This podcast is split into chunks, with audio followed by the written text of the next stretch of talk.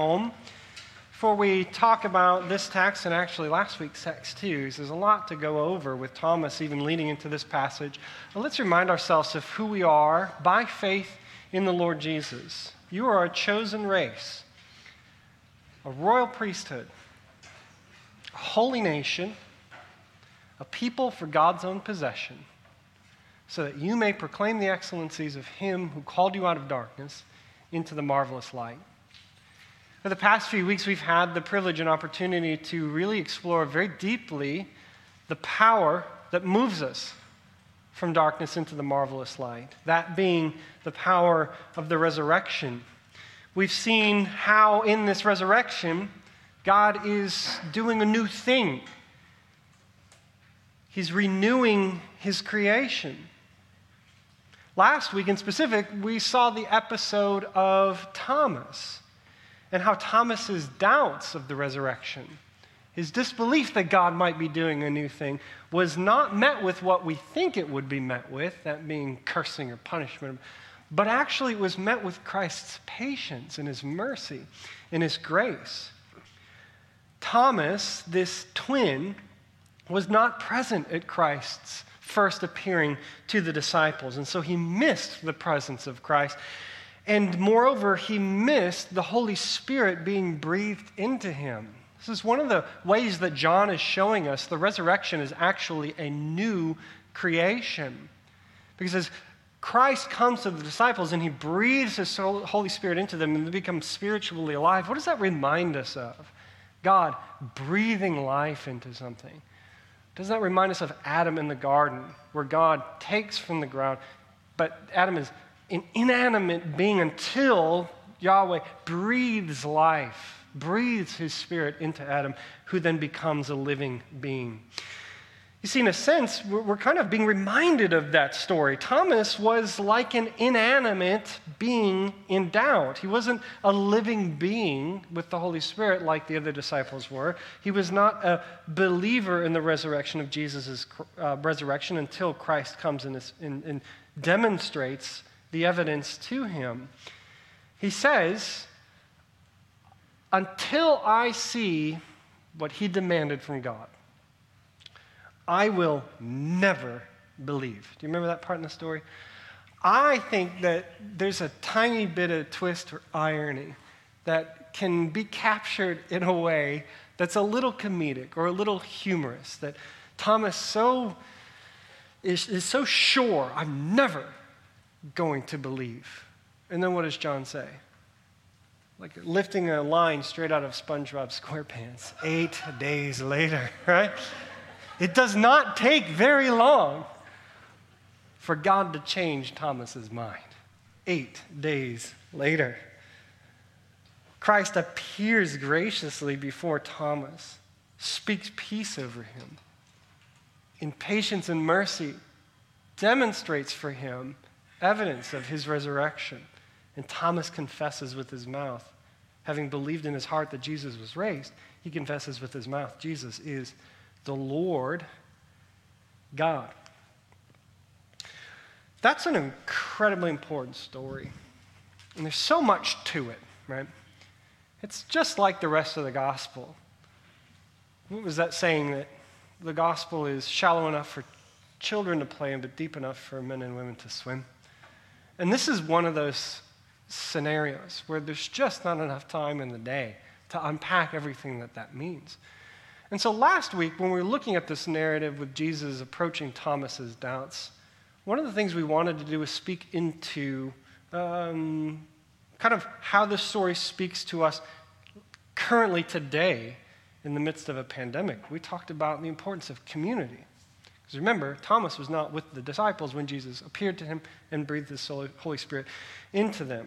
So Thomas was robbed of the blessing of Christ's presence because Thomas robbed himself of presence with the disciples.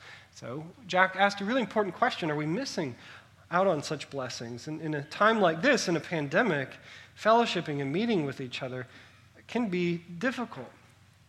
But even with that difficulty, are we taking steps not to neglect the meeting of the saints, or the assembly of the saints, the King James says in Hebrews chapter 10? Are we gathering if possible? If it's not possible, are we communicating? Are we fellowshipping with each other? Are we using the blessing of technology to do so? Are we supplementing our worship for opportunities of intimate fellowship with one another?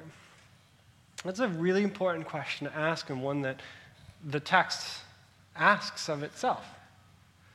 But there's another thing I want to explore with this passage.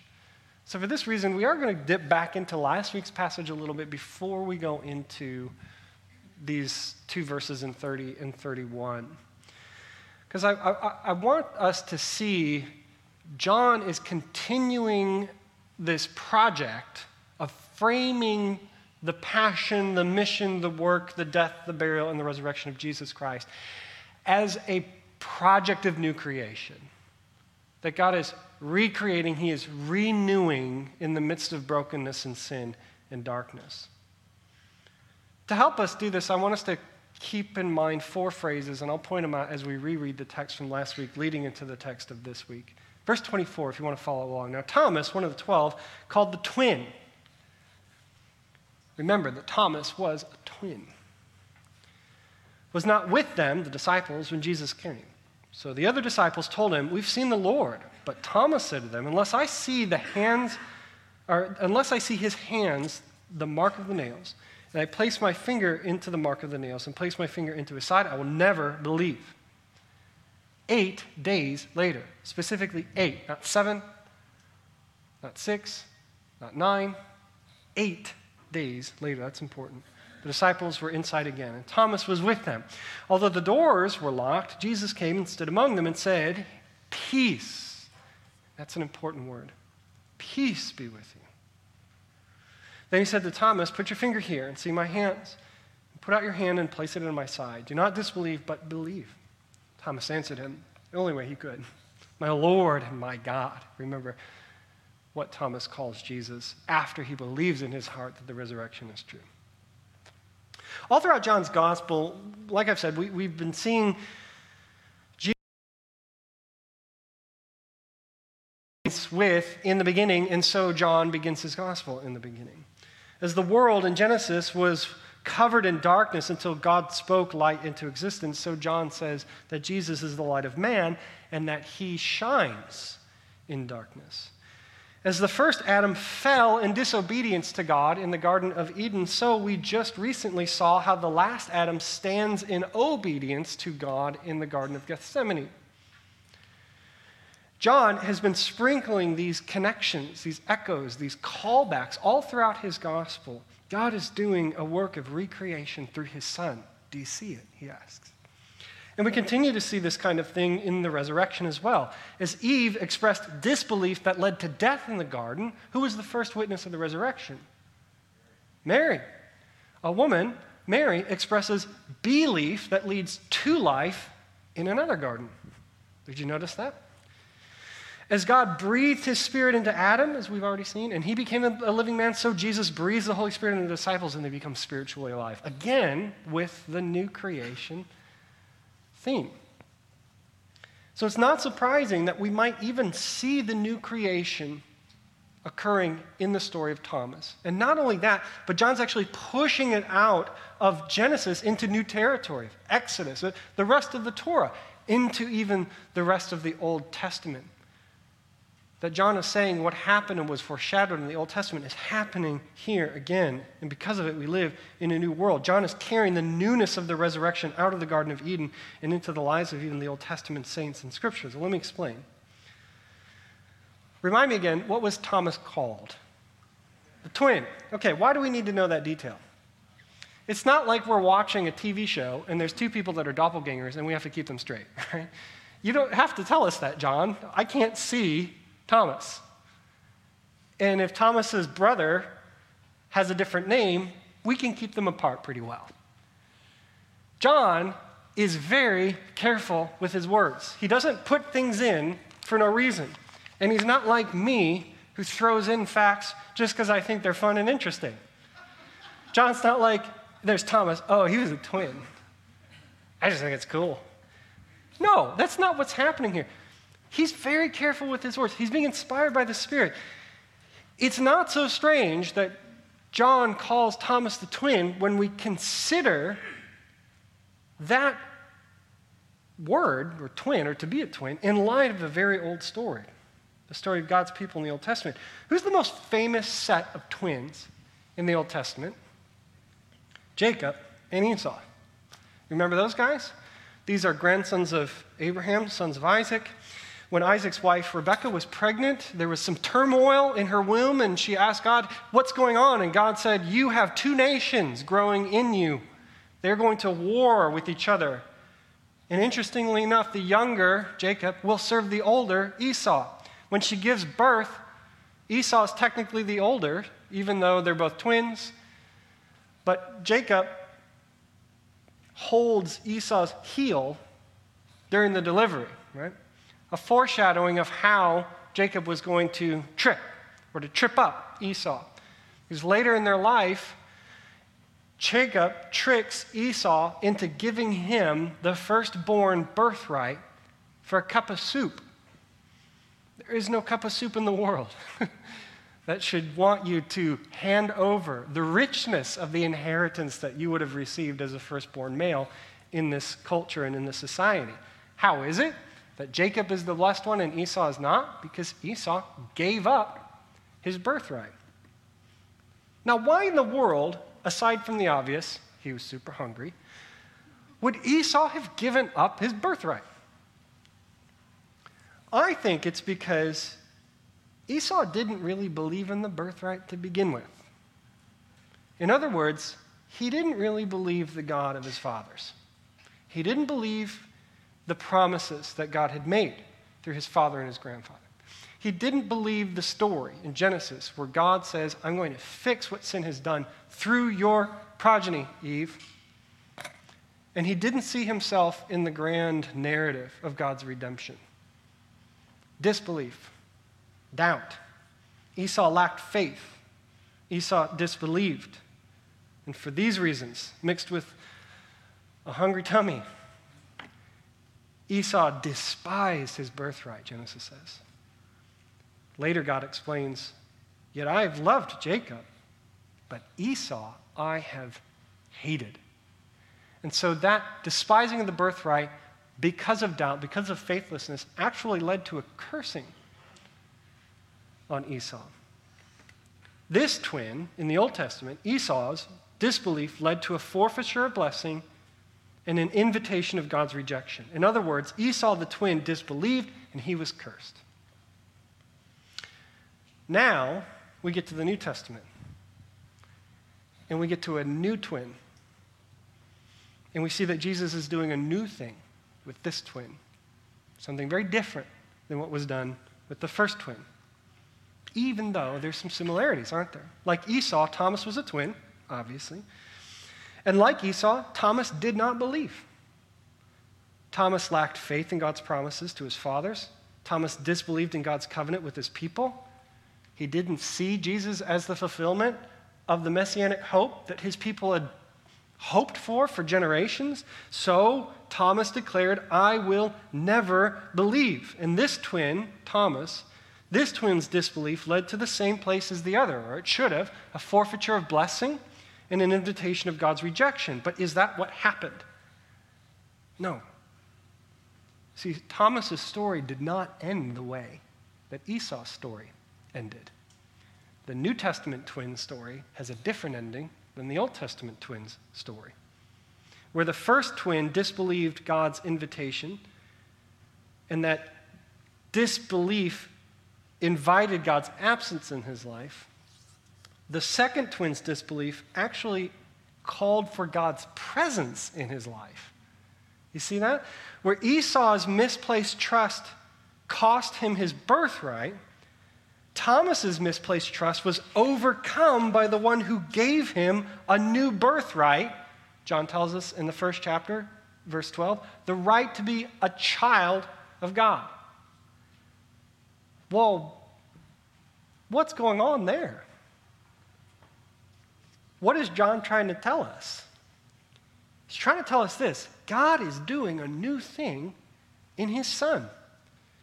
In a world after Easter, which is the one we currently live in today, disbelieving twins are not with, met with cursing, but with grace. Disbelieving twins are not left to their doubts, but they are pursued by the very source of faith itself. Because of the resurrection, Thomas is not the old twin who is cursed, but the new twin who is blessed. Because of the resurrection of Christ, we all have been given a new chance for our doubts to be forgiven and to embrace the risen Lord who pursues us in our doubting. If that's the case, let me ask this question How many disbelieving twins in the sound of my voice have resolved themselves to giving up? Maybe you, uh, at one point, held faith. You gave it up for some reason. But as life has unfolded through the years, you feel this persistent calling to come back home, back to the Father. And yet, there's doubt that keeps you there. I think it's really interesting that doubt moves you away from God, and then even if you want to come back, doubt keeps you there. And let me, let me share why. There's a doubt that moves you away from God. It's very common, right? Perhaps doubt in his character, his nature, his word, etc. But then when you want to come back, it's doubt in God's promises. Maybe I'm not good enough. Maybe my sin is too deep. Maybe God would just reject me. What if I've sold my birthright forever? And John's message for us is this In the resurrection world, there are no Esau's, there are Thomases. Why? We don't have a birthright to give. None. We only have Christ's birthright to receive. Because God allows his son to be rejected so that we might be accepted. Because there is no sin too deep where Christ's blood will not sink to meet. And because Christ is good, so good that he comes to us even in our doubts. God is doing a new thing in a new world. In the old world, faithless Esau's were met with cursing. But in this new world, doubting Thomases are met with grace. Do we know that to be true? If you're one of those Thomases, do you know that to be true? And believers, if you're not one of those Thomases, which, by the way, we all are at some point in our lives, okay? But if we're not there at this point in our life, are there Thomases around us that we're treating more like Esau's? that we're, we're not gentle with their doubt. That, look, here's the deal Jesus came to Thomas in his doubt, not to argue with him, but to be present with him and show him, I'm risen. so, what are we supposed to do with doubting Thomases in our life? But to take them to the presence of Christ and let Jesus do the talking. Or do we treat them like Esau's? You gave up your birthright. You're hopeless. There's no such thing as hopelessness now. The tomb is empty. We live in a new world. The other thing I wanted to point out, um, is really cool, is the eight days thing. Isn't it strange that John says after eight days, uh, Jesus approached Thomas? Why not just round her off and call it a week? eight days, that's really, you know what, actually, it's interesting that some translations actually do that. Um, some of the more po- some popular translations say after a week. Um, the ESV does not do that. KJV does not do that. Funny enough, the message doesn't do that. Everybody dogs the message, but Eugene Peterson knows what's up. John is careful with his words. He didn't mean a week, he didn't mean nine days. He meant eight days. Why? Why are eight days so important? Let's go back to the Old Testament for a second. What happened to every Hebrew boy when they were eight days old? Circumcision. Some of you are like, time out. What? That's new to me. That's strange. Why did we take this left turn into circumcision? Circumcision was the sign of the covenant in the Old Testament. God commanded Abraham and those in his household, You shall be circumcised in the flesh of your foreskin, and it shall be a sign What's John telling us about verses 30 and 31? These signs were done so you would believe, right? So signs are important. Okay, this is a sign of the covenant between me and you. It's an intimate sign of membership in God's covenant community. Ideally, the only two people who will see this sign are the man and his wife. In other words, the individual man and the one who rules his household with him. See the point? Why circumcision? As a tangible reminder that they have been cut away from something, that Israel has been cut away from the world.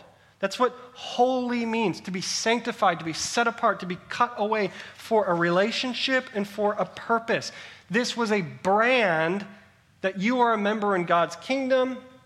And if you were that guy's wife, your household now are members of God's kingdom too. To be circumcised in the Old Testament meant you were part of God's covenant community, you were part of the covenant of peace between sinners and a holy God. This is important because the Old Testament prophets foresaw a day when God would bring us a new circumcision. Instead of male only physical circumcision, this new circumcision would be for both male and female, and it would be a spiritual circumcision of the heart. In other words, your desires, your affections, your loves. Sin in their heart would be cut away and that their heart as a whole would be sanctified. It would be made holy. It would be pulled away from the world and branded to be a part of God's kingdom. Jeremiah predicts this circumcise yourselves to the Lord, remove the foreskin of your hearts. How am I supposed to remove the foreskin of my hearts? I didn't even know there was a foreskin in my heart. Am I supposed to open heart surgery and have somebody cut it? No. Jeremiah is saying there's something better coming, something in our future. And Paul tells us this explicitly that this circumcision of our hearts that Jeremiah predicted is faith in the death, burial, and resurrection of the Lord Jesus. Colossians 2 11 through 12. In him also were you circumcised with the circumcision made without hands. Well, then who's doing it? Someone without hands. Who doesn't have hands? Holy Spirit. This is a circumcision made without hands by putting off the body of flesh by the circumcision of Christ how? Having been buried with him in baptism, which you were also raised with him through faith in the powerful working of God who raised him from the dead. To place faith, placing faith in Christ.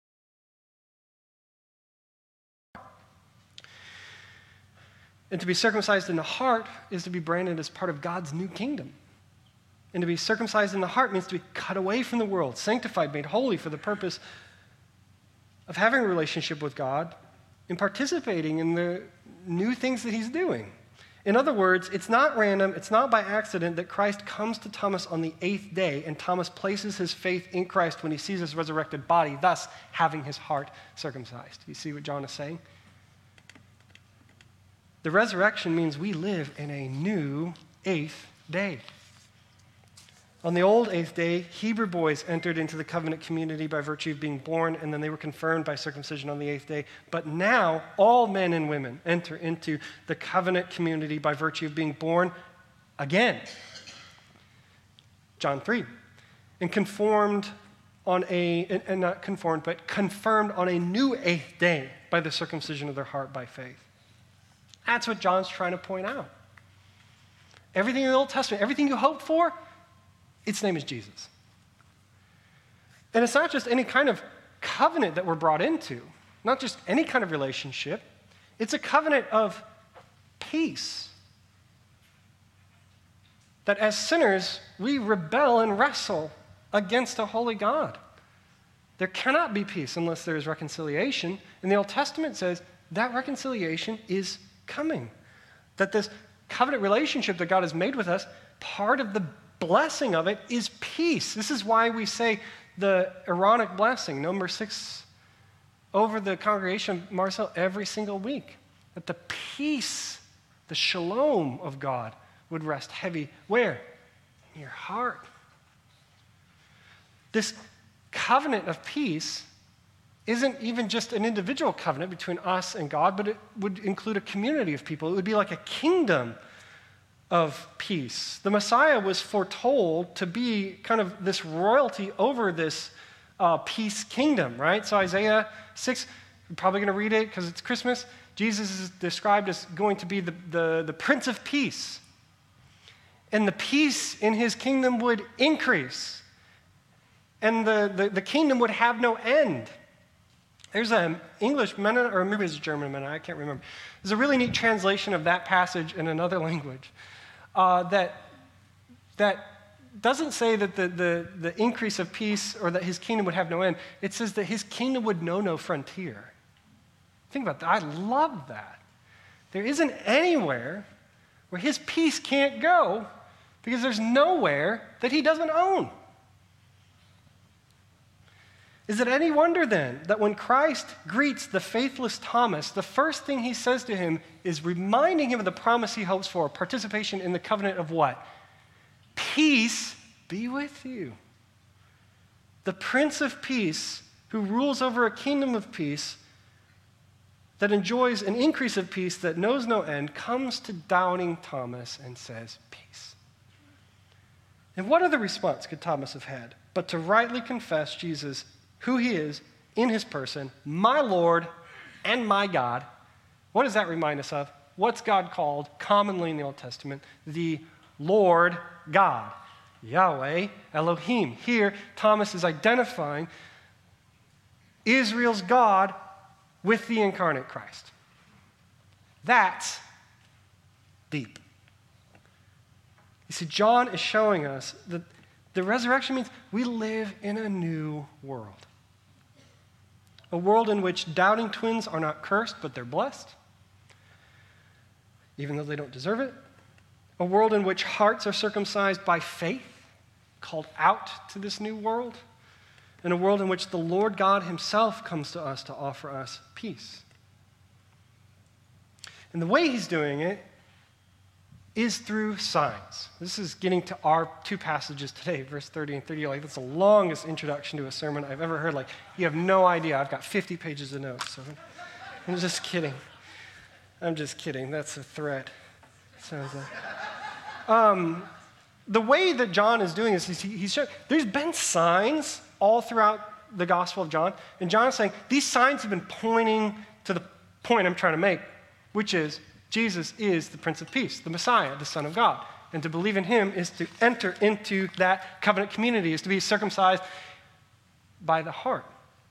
Verse 30. Now, Jesus did many other signs in the presence of the disciples which are not written in this book. So there it is, signs. That's really important. But I want to do a timeout. Two, two footnotes here on this passage before we move on. He says, Now Jesus did many other signs in the presence of his disciples.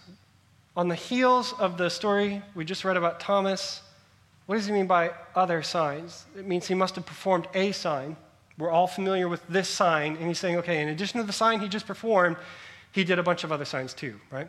So, what is the sign he's talking about? The resurrection.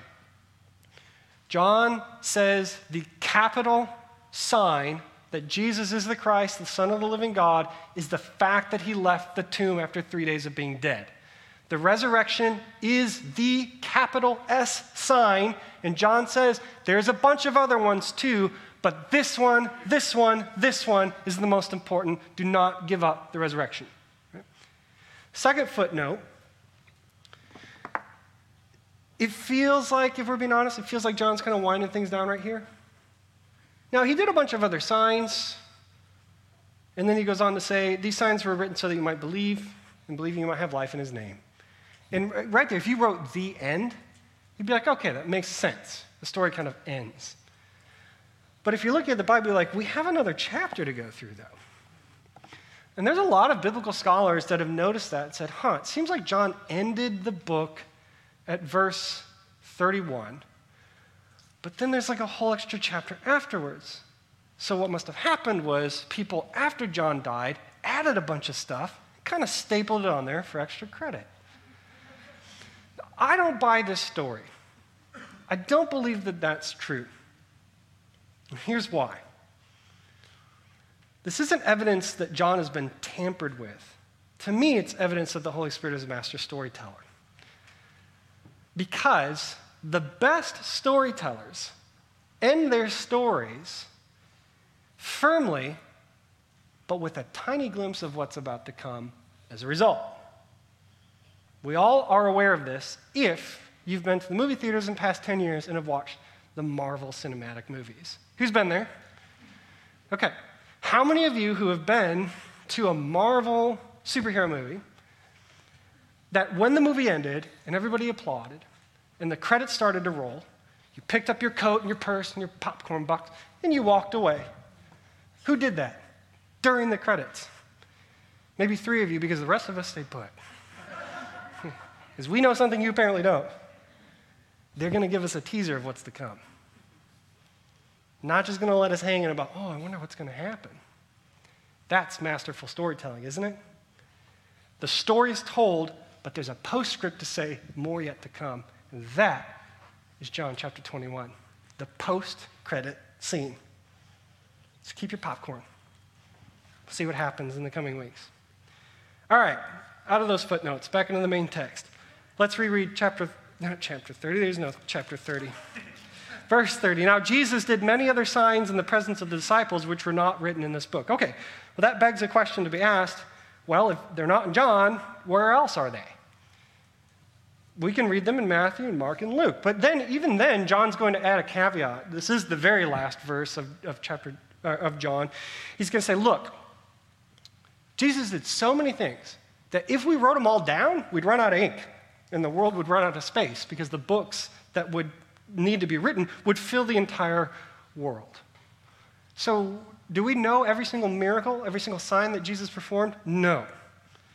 But if 2 Timothy 3:16 is true and all scripture is breathed out by God, inspired by his Holy Spirit, then the miracles that we do have are the ones that he desires us to know, and he desires us to know them for a purpose. And here's the, here's the implicit warning that John's giving us. Any one or any work that claims to deliver to you other so called recorded miracles or signs of Jesus that are beyond the scope of Scripture want to take you there beyond the scope of Scripture. See what I'm saying? Somebody comes to you and says, hey, God just kind of like downloaded a bunch of extra miracles into my head, and I'm going to share them with you. Or, hey, I discovered extra scripture and I translated it, and like there's all these extra miracles that I'm going to tell you about. Look, that's what they're trying to do. They're trying to get you extra away from Scripture. They're trying to take you away from Scripture. And John is giving us this gentle pastoral warning keep it here. This is sufficient. You don't need anything extra. You don't need anything beyond the scope of Scripture. Why? Because he says these were recorded for a specific purpose. And John, of all the other gospel writers, if he says that, you should pay attention because how many miracles, how many signs did John record? The least of all the others. He's got eight. Okay? People will say seven, like that's the, the commentary answer. I don't, I think there's eight. Here's why. Think about the miracles, think about the signs water into wine, healing the official son, healing the paralytic, multiplying the loaves and fishes, walking on water, healing the blind man, raising Lazarus from dead. And the commentaries would be like, there's seven signs Jesus gave. Like, he gave one more. He rose from death. Okay, so let's go with eight. And then, and then Jesus, or John says, he did other signs, so the resurrection is a sign, okay? So if you're reading commentaries, or something like that, like John only records seven signs, like, mm, add one, please. The resurrection is kind of important, right? So he, he gave eight signs. That's it. But the reason he records just the eight is, a, is for a specific reason. He tells us this. We don't even have to wonder. Verse 31 But these, these what? These signs, these miracles, these are written so that you may believe that Jesus is the Christ, the Son of God, and that by believing you may have life in his name. So there's a purpose or a reason to why only these signs. In other words, by the Spirit's guidance, Christ so that we might believe in him. You see, Christ's miracle signs are telling us much more than what we would suppose. They're telling us a lot more than Jesus can do cool stuff. It's telling us much more than God can do amazing things. Listen to this the signs are not even given so that you would believe God exists. As some of you are like, what? Let me say it again. The signs, the miracles of Jesus are not given primarily so that you might know God exists. Why? Even the demons believe and shudder, and they're not saved. You see, Christ's miracle signs are given so that you would not only believe God exists, but that he desires to save you exclusively through his son. That's why the miracles are there. That's why the signs are there. God's not a magician trying to impress you. He doesn't need to, He's God. The signs are meant to communicate the most precious truth you could ever hear in your life God loves you, and He desires to save you through the blood and the resurrection of His Son. The resurrection is the exclamation point at the end of two sentences. Sentence one, it is finished. Sentence two, peace be with you. Keep those two sayings together, link them in your mind forever, because it is finished is Christ's atoning work, and peace be with you is the blessing we receive from the resurrected Christ. One is speaking of Christ's condescension to death, the other is speaking to his ascension to life. It is finished, peace be with you, are the proclamation that God is making through his Son over creation, the one that he is making new even as we speak today, but only through his Son. These are why the signs were recorded, John says. But these signs are written so that you might believe. Believe what? Two things. Thing one, Jesus is the Christ. Thing two, Jesus is the Son of the living God.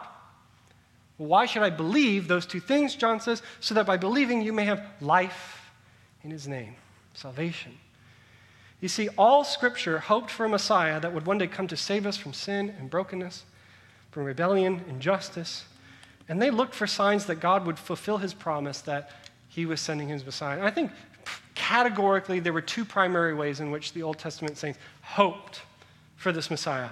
Way number one was that they hoped for an anointed Savior to redeem God's people who would come with his kingdom. Okay? The word Christ is the Hebrew word Messiah. I know they don't sound the same, but they're related. And Messiah means anointed one, somebody who's been anointed, set aside for God's purpose. So the Old Testament saints hoped for someone who would be kind of like a greater anointed one, or a greater Moses, we'll say. A greater Moses leading people out of a greater Egypt toward a greater Exodus for a greater kingdom. The other way that they hoped was more of like royalty. They hoped for a king, someone who was a son of God, someone who would be greater than David and would rule over a greater kingdom, one without any frontier of his righteousness and goodness and peace, and would rule in perfection. And it's these two hopes, John says in just this tiny little sentence, that Jesus fulfilled. Believe that Jesus is the Christ. He's the long awaited for Messiah, the greater Moses. Believe that Jesus is the Son of God, that he enjoys the most intimate of relationships with the Father, and by faith you are placed in him to have that proximity to God. And bonus, he's our creator and our sustainer and our king. He's the greater David. Everything you hope for in David and everything you hope for in the kingdom of Israel is realized in Christ. Believe that, and salvation will be near. He's the way, the truth, the life. No one comes to the Father except through him. You see, without the name of Christ and without his work, there is no hope in the world. And it's merely by believing in his name What's his name in Hebrew? Yeshua. What does that mean? God saves. By believing God saves by Jesus, you will have life, John promises. I think this is as much a challenge as it is an invitation that John is issuing to us. I mean, we cannot forget that he's saying this immediately after the story of Thomas's doubt, where Thomas's doubt was essentially evaporated in the presence of the resurrected Lord. Why? Because Thomas made a demand that he ought not to have. But graciously, Jesus was merciful enough to show him exactly what he needed. What do I mean by that?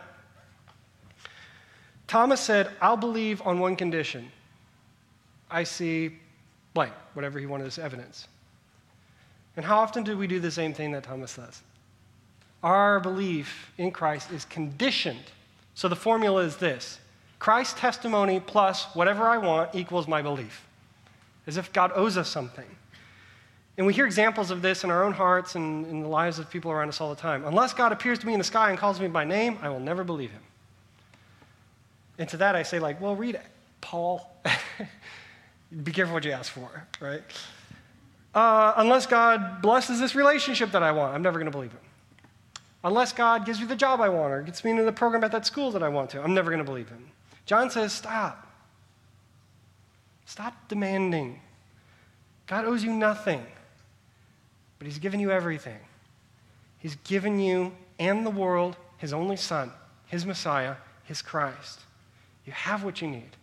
Nothing more, nothing less. That's the challenge, isn't it? Well, why is that? Because at the core of salvation is two simple affirmations. Paul lays it out very clearly for us in Romans 10 9. If you, A, confess with your mouth that Jesus is Lord, and B, believe in your hearts that God rose him from the dead, then you may be saved. Then you might be saved. Then the possibility of saving is open to you. No, to confess with your mouth that Jesus is Lord, which is the natural reaction of belief in your heart that God raised him from the dead, you will be saved. John puts it like this Believe that Jesus is the Christ, the Son of the living God, i.e., the risen Lord, and that by believing you may have life, you'll be saved in his name. And is this not exactly what happened to Thomas? It's essentially like Paul may have actually had the story of Thomas in mind when he wrote those words in Romans 10 9. Think about the order of events. Did he not confess with his mouth that Jesus is Lord? And why did he confess that? It had to have been because he had a heart change. What changed his heart? Seeing that Jesus was risen from death. So, a belief that Jesus was raised from death led to a confession that Jesus is Lord. Thomas is circumcised in heart, he's a disciple. He's a member of the new kingdom in this new creation, and this is available to us today, John says. This is why I wrote this gospel. Simple, childlike belief that Jesus is who he says he is, did what he said he did, and will do what he promises he will do. That's it. Mere faith that Christ is risen and that he is Lord. Nothing more, nothing less. Why? Because that belief is what justifies us before God. It declares us, who are sinners, to be innocent, not because we are, but because Christ was. And not because we're obedient, but because Christ was. And not because we're faithful, but because Christ was. And not because we're perfect, but because Christ was. And all those blessings innocence, obedience, faithfulness, perfection we can add countless wholeness, peace, etc. are all counted to us and given to us freely by God's grace through faith alone. That to believe that Jesus is the Christ, the Son of the living God, and that his signs point to a new kingdom of grace is to believe that although we deserve to be dead in our rebellious sins outside of his kingdom and enslaved to sin, God has nevertheless, by grace alone, sent his only Son to rescue us from death through his death and to bring us back to life through his resurrection. Paul says it like this in Romans 4:24, faith will be counted to us who believe in him who raised from the dead Jesus our Lord, who was delivered up for our trespasses and raised for what? Our justification. To believe in the resurrection is to be justified in the eyes of sight, in the, in the eyes of God, because you place your faith in Christ's work and not your own. John says it's Christ's signs that ultimately point to faith, a faith that leads to life. So, as we end, I want to ask us this question What signs for which kingdom are you looking for? There are all sorts of signs for all manners of kingdoms in this world, aren't there? Some are cultural, some are political. We look for signs in the news, social media, film, and music in education and learning. We yearn to see the kind of signs that point us to the kingdoms that we want the most, to our own personal utopias, the ideal of what we think things should be. And we look for those signs among the chaos, and we find patterns in the chaos when they're not there. And it leads to confusion and strife and division, doesn't it? We want to go to these utopias, these kingdoms where, from our perspective, the best thing is when wealth overflows, or when personal and selfish experience is endless, or where authenticity is king, or where our preferred ideologies are the law of the land and they are practiced in perfection. We like looking for signs to those utopias, don't we? You know the funny thing is about the word utopia? It was coined uh, by a guy named Thomas More in the 16th century for a book titled Utopia. And uh, the, he took two Greek words together ou, no or not, and then topos, which means place. Ironically, utopias, by definition, don't exist. They're figments of our imagination, oasis in a desert. They're not real.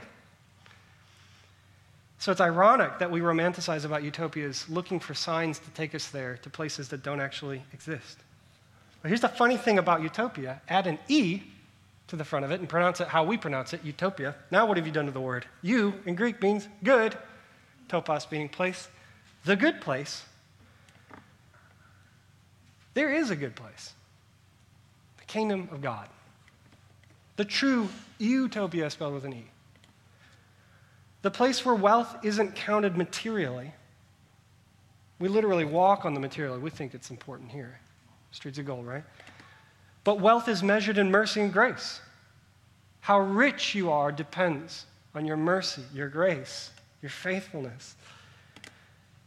The place where the experience of true love comes from love's ultimate source and never ends. It's not a relationship that's fleeting. It doesn't come and go, it doesn't abandon you. The good place is a place where our personal authenticity is not king. I know no one wants to hear that in our culture. But here's what we need to hear the good place is not a place where your personal authenticity is king. The good place is a place where the authentic king is. Yeah? And he gives us true meaning and purpose and value. To be authentically yourself is to find meaning and purpose and value in you.